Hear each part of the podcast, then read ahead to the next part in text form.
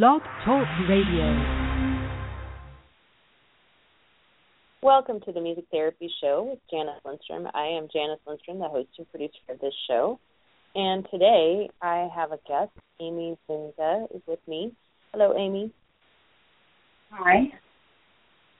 And uh, we are doing our monthly Mommy Support Group show. So, uh, how are things going in your household today, Amy? Well, they're going pretty well. Um, my kids are at school, and because of all the snow, I'm feeling a little bit anxious about how the roads are going to be when I go pick them up. But other than that, all is well.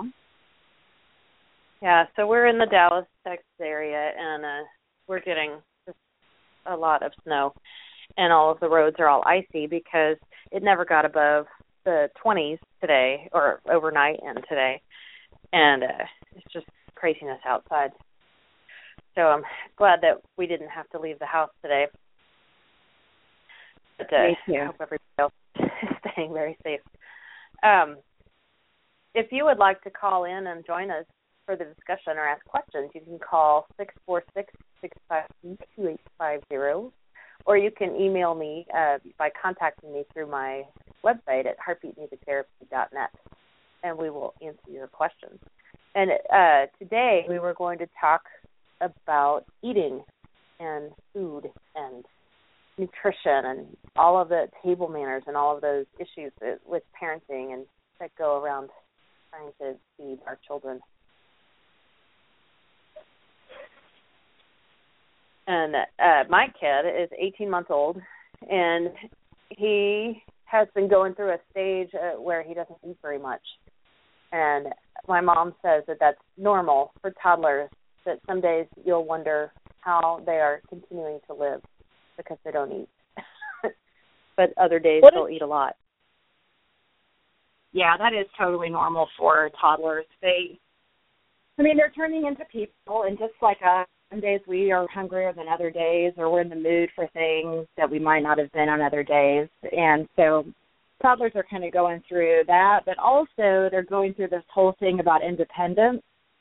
So they also want to decide on what they want to eat, or if they want to eat, or if they don't want to eat. And it's like both appetite and also just like exercising their own free will and independence. So, yeah, it's very normal for toddlers to go through that.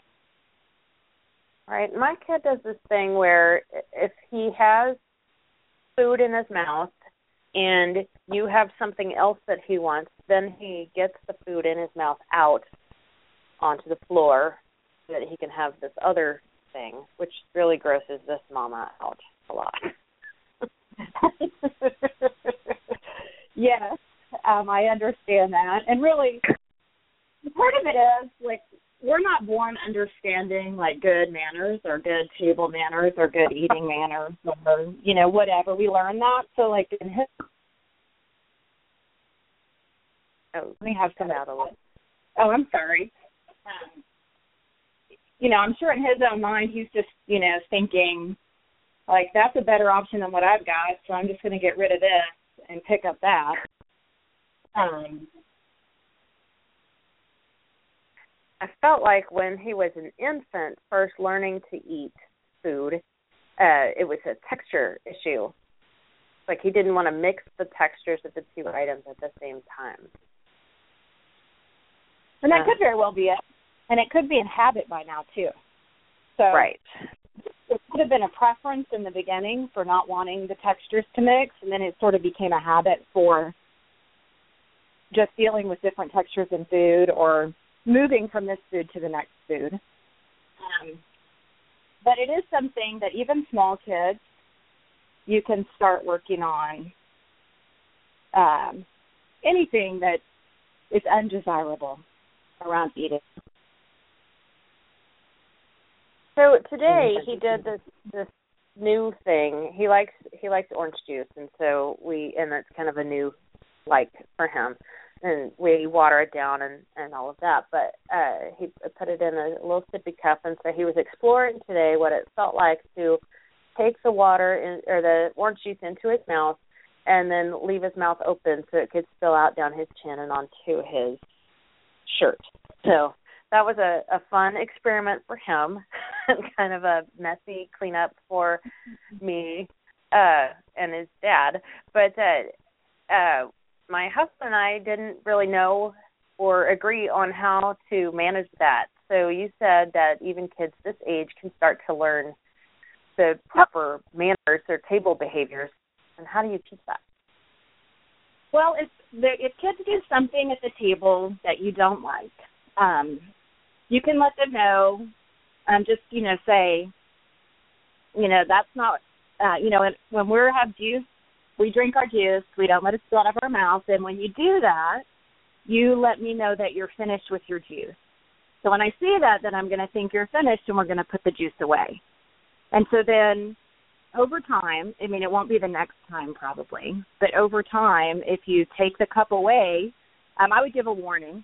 Like if he looks, mm-hmm. you know, is going to put it in his mouth, I would say, remember, when you spit your juice out, that lets me know you're finished, and I'll put your cup away. And then if he does that, you just put the cup away, get him down from wherever he is, if he's sitting at the table or whatever he's doing, um, and then let him go about his business, and then give it the juice at the next opportunity, snack or whatever, and just give it another try. But let him know that when you do that, it lets me know you're finished, and so we're going to put it away. And he'll learn eventually that that's not, uh, if he wants the juice, that's not what he's going to want to do. And so do we just tolerate the screaming for uh, until it, it becomes something that he learns? Yes. That's actually okay. The hardest part. So right. um, all of us, none of us like change. Most of us as adults right. have learned not to touch and scream when something in our world changes. The toddlers don't know that yet. They're learning that. And so you can expect to have some resistance to that.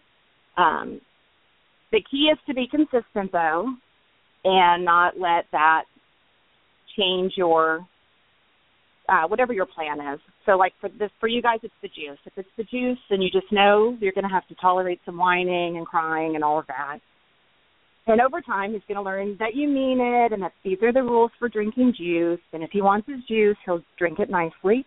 Um, another thing that happens a lot with, like, things like that with eating is a lot of times kids really are finished when they start playing with their food.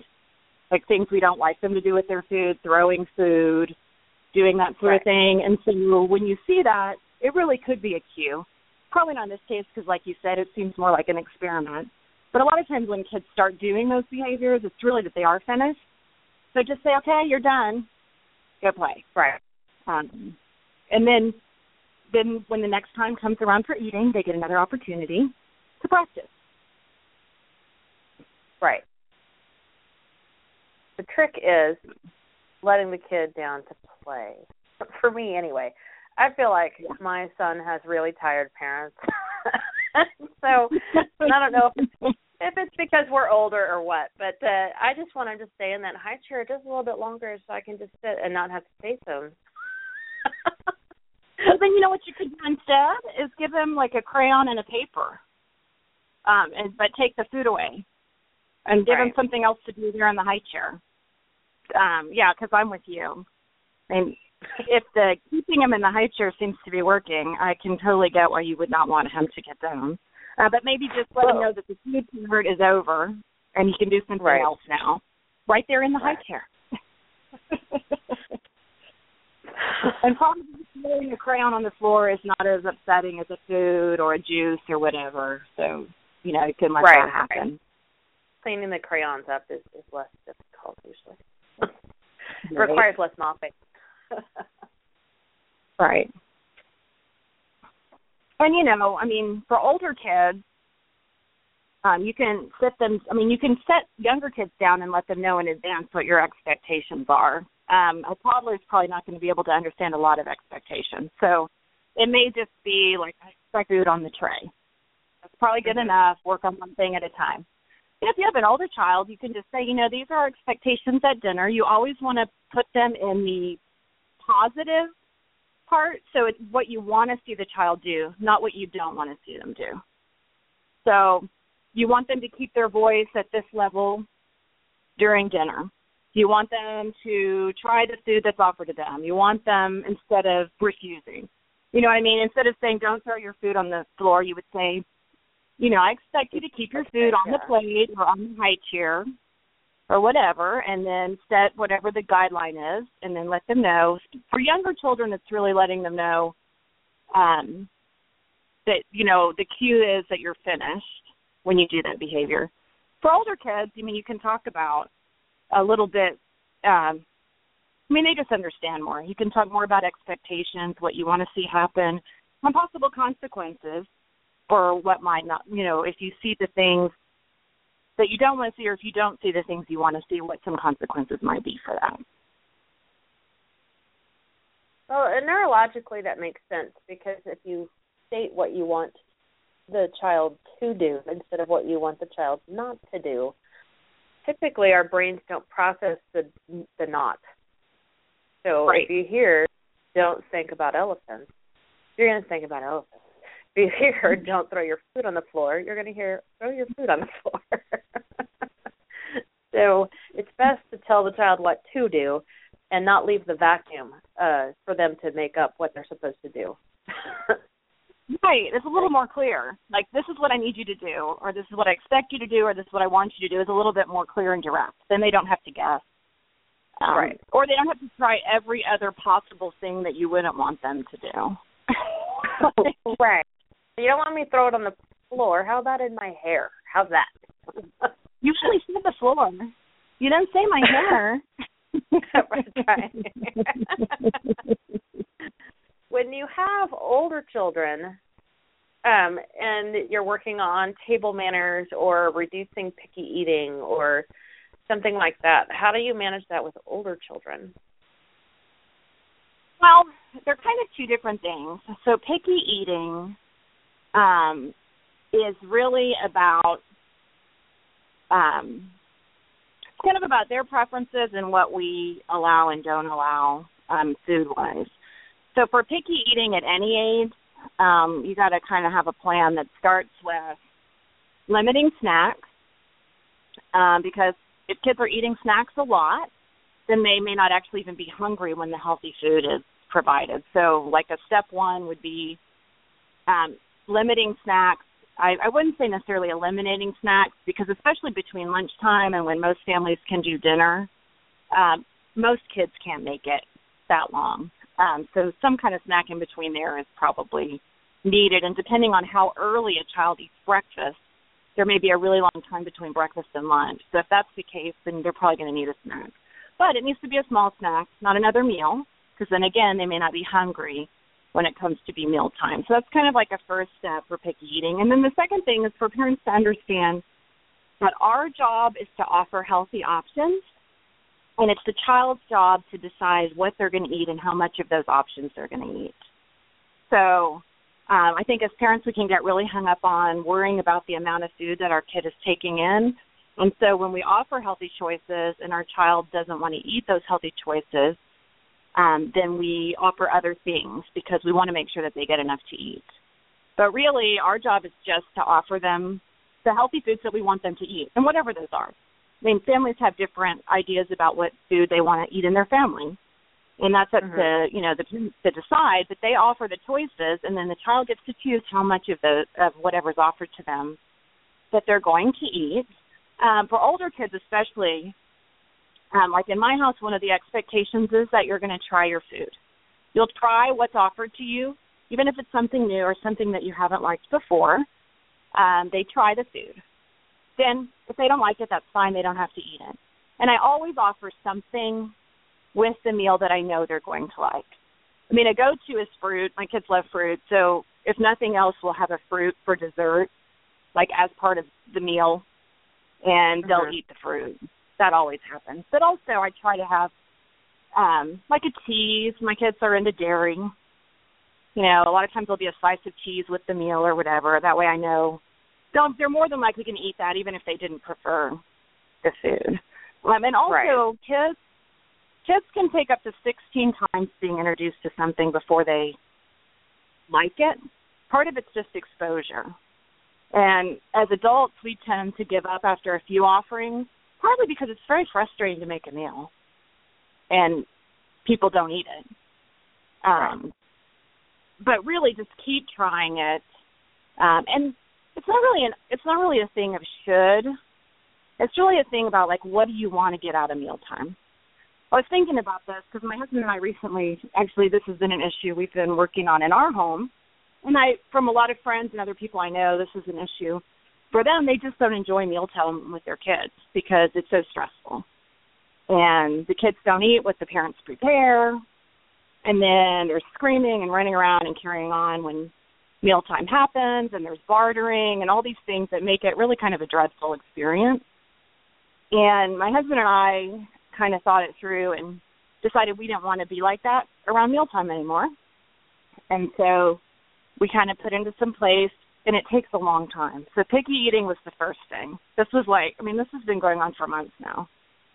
Mm. So I kind of took on the picky eating. Um, even over the summer is when I started the snack thing, like limiting the snacks. And talk about resistance. Oh, my goodness. My oldest daughter is not happy about, was not happy about that change at all. Right. Um, and so, and it, but again, it probably oh, felt like, like for, it probably felt like forever to uh, transition yeah. into where she was accepting that when we're going yeah. through that. But if you look back, it probably wasn't that long at all.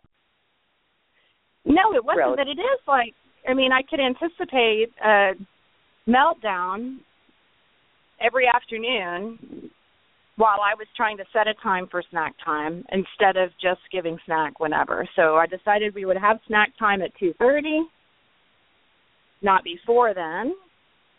And so, yeah, there was a lot of just, like, you know, begging and pleading and whining and all that until the two thirty arrived. But over time, and like you said, it seems like it was a really long time, but really, like, within a few weeks, we had that part down. Um, it, and for me as a parent, I just think, like, being a parent has a lot of emotional stress involved with it, so I just take it one, like, small thing at a time. I don't try to tackle it all at once because I probably am only going to have the energy to deal with snack time in the next two weeks. They don't want to deal with snack time and meal time and manners and all those things at the same time because I can only tolerate so much melting down every day. And, to, and keep my patients and me not melt down. so, right.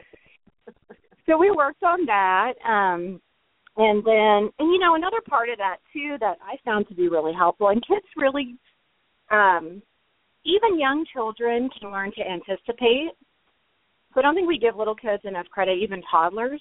They may not know exactly what we're saying, or they may not be able to communicate back to us exactly what we're saying. But giving the explanation, even for toddlers or young children, I mean, I tell, and my oldest is four and a half, and my youngest is two.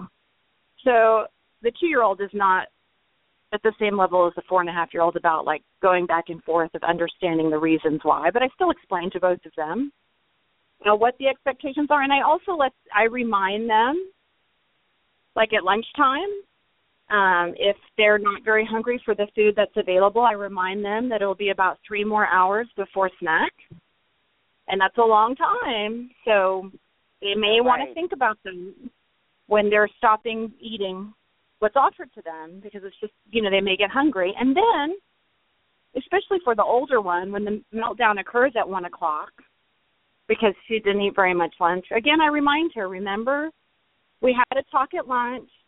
But this was what was going to be available until snack time. You know, can you think of some things that you could do next time differently so you wouldn't be in this situation? Um, and she's very, by now, it doesn't take her long to say, I could just eat more lunch. That's light. You could and, just uh, eat more lunch. And so children under under five can understand those sorts of things, those conversations. Yeah, absolutely. Okay. And they can learn to anticipate. So even if, like, I mean, your son isn't really talking a lot of words right now, so he may not um, be able to vocalize that back to you, but he can learn to anticipate the routine of it. You know, yeah. like we have lunch now, and then we're going to have a snack, but it, his body will sort of learn that it's going to be a little while. And you right. just keep reminding him with the words. Um, about it, and he will get in the groove. That's the good news. Kids actually really love routine. They really crave the structure in the routine. Um, so they will get in the groove eventually. They'll resist at first because ultimately what you're doing is you're changing the current routine, which may not feel like much of a routine, but you're changing right. what they're already doing. And so that's, they'll resist that. But then once they realize this is the new routine, it's predictable, I know what's going to happen, they'll come around to it.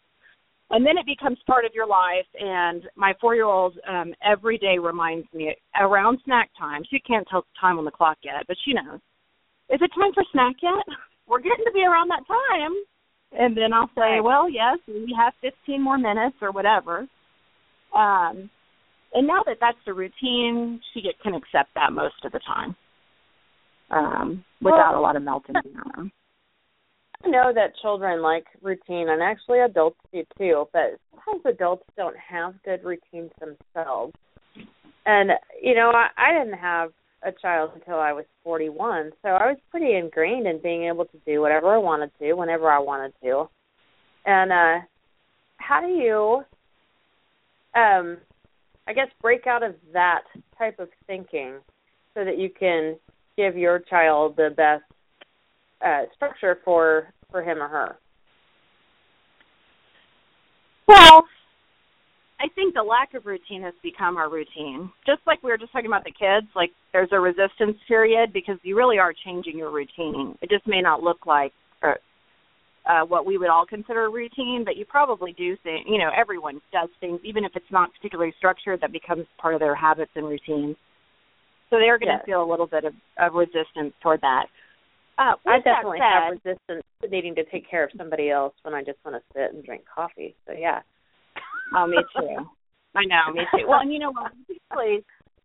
So my motivation, I mean, here's the thing. I don't think parents should do a lot of things out of should.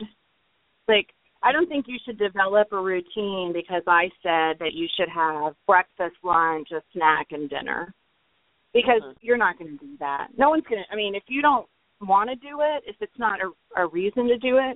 The reason that I took on the eating thing was because I was miserable with providing snacks twenty-four seven. I was miserable with making food that people weren't eating. Um, and so to a point that I just wanted a change. So then, because I'm like you, I'm not particularly, I mean, I was older too. I was thirty-four and thirty-six when my kids were born, and I was in a, I was in a routine. I got disrupted. But I was just to the point that I was like, this is miserable. I don't want dinner to be like this anymore. So what do I have to do differently? And I'm motivated to do it differently because I, it's that important to me that we get mealtime back. Like I feel like it would have been held hostage by our kids, and I wanted to get it back. So then I was like, you know what, I'm going to do what it takes to make that happen. So I think, right. like, I think as, as parents, don't take on things that don't matter that much to you because there are plenty of other things that probably do matter to you that you should spend your energy on because we all have limited energy. Like, you know. Um, exactly. And so if the eating thing is not a huge deal for you right now, then I wouldn't worry about it. Right. Um, I would worry about whatever it is that is a big deal for you right now. And there may come a time when the eating becomes a big deal for you, and then you address it at that time. Right, um, right.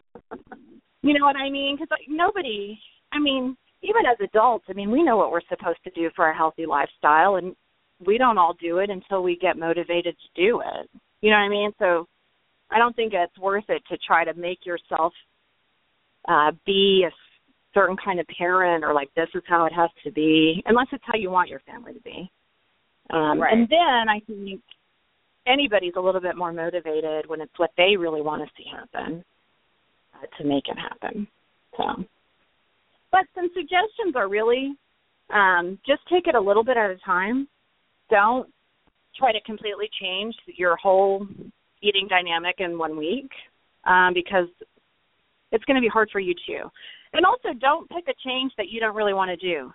Right. Because when you did the mommy thing last month, I was talking to you a little bit about the eating and stuff, and I had read a thing about planning out your breakfasts every morning so that you eat the same thing every Monday morning, every Tuesday morning, every Wednesday morning. That way you don't have to think about it, and then your kids can anticipate it. And I thought that sounds like a great idea. Except it turns uh-huh. out I only want to eat like three things for breakfast. So I don't want to eat different things every morning. I just want to have right. a simple breakfast every day, like three things that I can choose from every day. So it's like, well, then why in the world am I going to go through all this effort?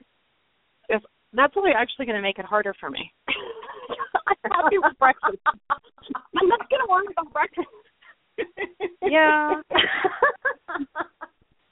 No, I, I discovered I discovered that sort of thing too when I was trying to figure out what, like, because my mornings, for example, were not working well for me for a long time, and I always felt behind and wasn't prepared for my day, and I was just very frustrated.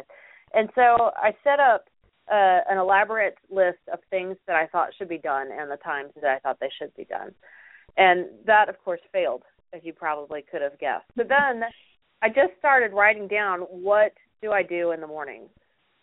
I just took note of what are the things that I do and in the order that I did them. And then just having something to follow instead of having to recreate that those steps in my head every day helped. So I was, I was doing those things anyway, but it wasn't with intention. And I was having to remember, okay, so what do I need to do next every day?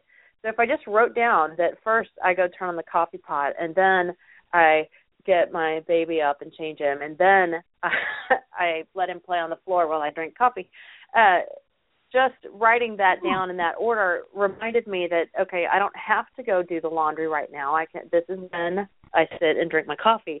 And uh, it helped me to remember, or it helped me actually to not have to remember my list of things to do in my head. Yeah. Just by writing down what I already do. Yeah.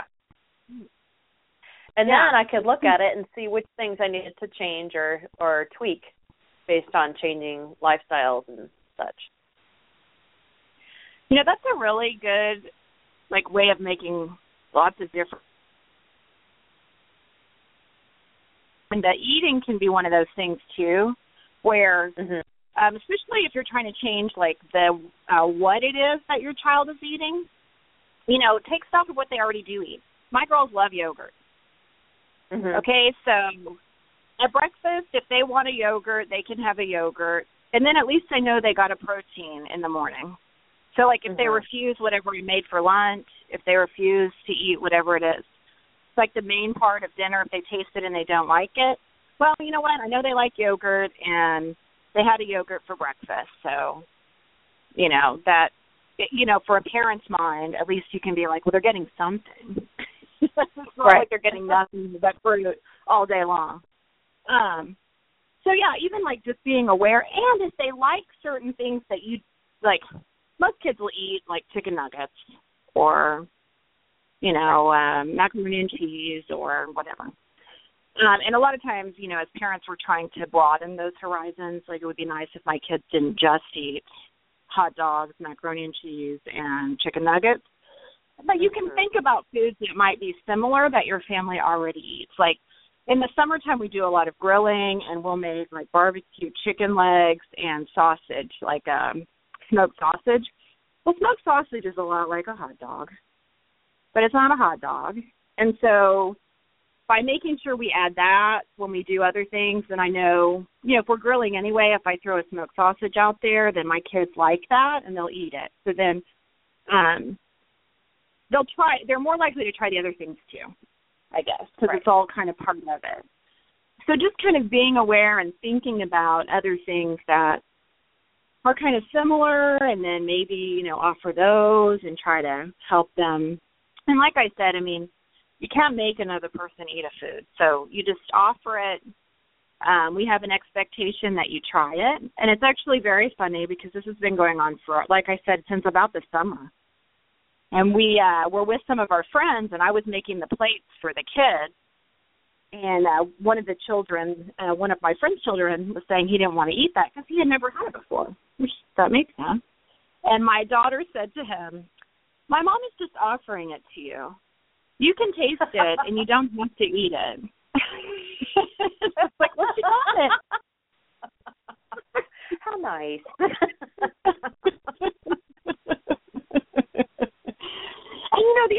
is there's no, uh, I don't have any judgment or negative comments if they say they don't want to eat it and then they try it and they decide they like it.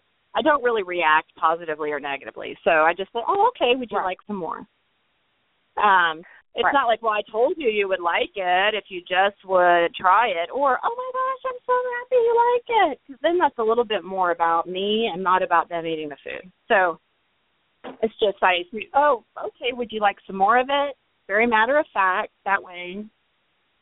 It does. It's about right. them, whether it's about them and they're powerful to, to eat what they want to eat. And, and you're not making it a big emotional struggle. Right. Right, because really food can become one of those topics that becomes a big power struggle. Yeah. Um, and bartering and, you know, if you eat these things, then I'll give you these things. And that just becomes really stressful. So for me, in my view, like that is not somewhere I want it to be. So for me, it was like, I got to take this off of me and make it about them eating nutritious food. The other thing is we talk about nutritious food. I mean, we talk about things like energy, like uh, if uh, like if the weather's nice and we're going to go to the park, um, you know, I might remind them at breakfast time, you know, we're going to go to the park and that's going to take up a lot of your energy. So Um, you know, you might be hungry for a little bit more breakfast today because you're really going to be working hard and playing hard. Because also I found that sometimes it's my kids get so over hungry if we've done like a really strenuous activity, and that leads to a meltdown. So I just sort of prepare them in advance for that. By the way, this is going to happen today. And really it helps hard. them a little bit of, it makes them feel like they're in charge of their own body and taking good care of their bodies. Um, right. Well, then they start looking at food as fuel instead of as something for fun or comfort or something like that, which is what food is right. supposed to be. I like that. Way to go, I mean, Mom. It's a real... I know. Sometimes I do things well. every now and then, every now and then, I do something. And you know what's funny? It's like you have these little moments, like I was just telling the story of my friend's child and my daughter saying that to him, and it does feel like, oh, my gosh, all that hard work is paying off. Like, you're getting all the meltdowns, all of it. And also we've actually started having some real peace at dinner time, oh. uh, which is, has, has been really nice because that was thing is, you know, I think as a family, you also make plans. Like you were saying, you and your husband didn't know together. You didn't necessarily agree on how to deal with the orange juice situation. Um, right. My husband and I had to talk about, like, what is it that we want to see at mealtime? Because he's a lot more into the manners piece. Like he doesn't want to see – he doesn't want them to get too loud. It's really loud in our kitchen. So I get that. Mm-hmm. Like if they're getting really loud, it's hard to enjoy your meal. Um You know, he's he's he's a little bit more into that. So it's like, well, let's work on those things too, because we should all enjoy dinner. That's, I mean, mm-hmm. really, that's that's the that's how we went into it. We should all be enjoying this. And so, you know, if you're a single parent, you and your kids can make a decision about how you want dinner to go. Um, I read an article or something, a blog, a mom who really likes it to be a little bit more formal at dinner. Um, but her kids really wanted to, like, eat with their hands and, you know, this, they didn't want it to be so formal. So one night a week they have a meal where it's, like, finger food to accommodate oh. the kids for dinner. And then the other nights Mom has a little bit more, you know, silverware, forks and knives, like a little more serious mm-hmm. of a dinner. Obviously a little bit older children, but, you know, it's like it should be enjoyable for everyone. So what can we right. do? Uh, to make it an enjoyable experience for everyone. And uh, we all, I mean, the other expectations besides, you know, trying whatever it is that's offered to you, uh, once Mommy and Daddy sit down, like we're not getting up until we're ready to. So my kids have gotten really good at reminding me beforehand because, you know, like I'll ask beforehand, do they need anything else? The youngest one is two. She's not, she's not quite all the way there yet. But the oldest one's pretty good. If I sit down and then she decides she needs something else, she'll just kind of let me know that whenever I get up, she'll be ready for me to get her another whatever it is. Um, so that was a big deal for me. I felt like as a mom, I was just up and down, up and down, up and down. Right. Um, we, we we talked about the volume level and that we're there to focus on eating and conversation. So, so when they start cutting up or bugging each other or whatever, it's like, wait a minute, what is it that we're supposed to be focusing on right now? And the oldest one will remember, oh, yeah, the meal. Like, yes, that's what we're supposed to be focusing on right now. I like it. I mean, that's pr- those are the pretty simple things. Like, we don't have a whole list of rules. It's just like, this is how we want dinner to be. This is the picture. So my husband and I thought about what it would take to get there, and so those were our expectations. We sat the girls down. We told them these were our expectations. Uh, we let them know, like what I said, that if they don't do those things, we're going to consider them finished with their dinner, and we'll take their, you know, get their food up and all that. Um, and also as a sign of, like, showing them that I believe that they're grown up enough for this task, um, I started serving them on real plates oh, instead nice. of their little plasticky plates at dinner time. Right.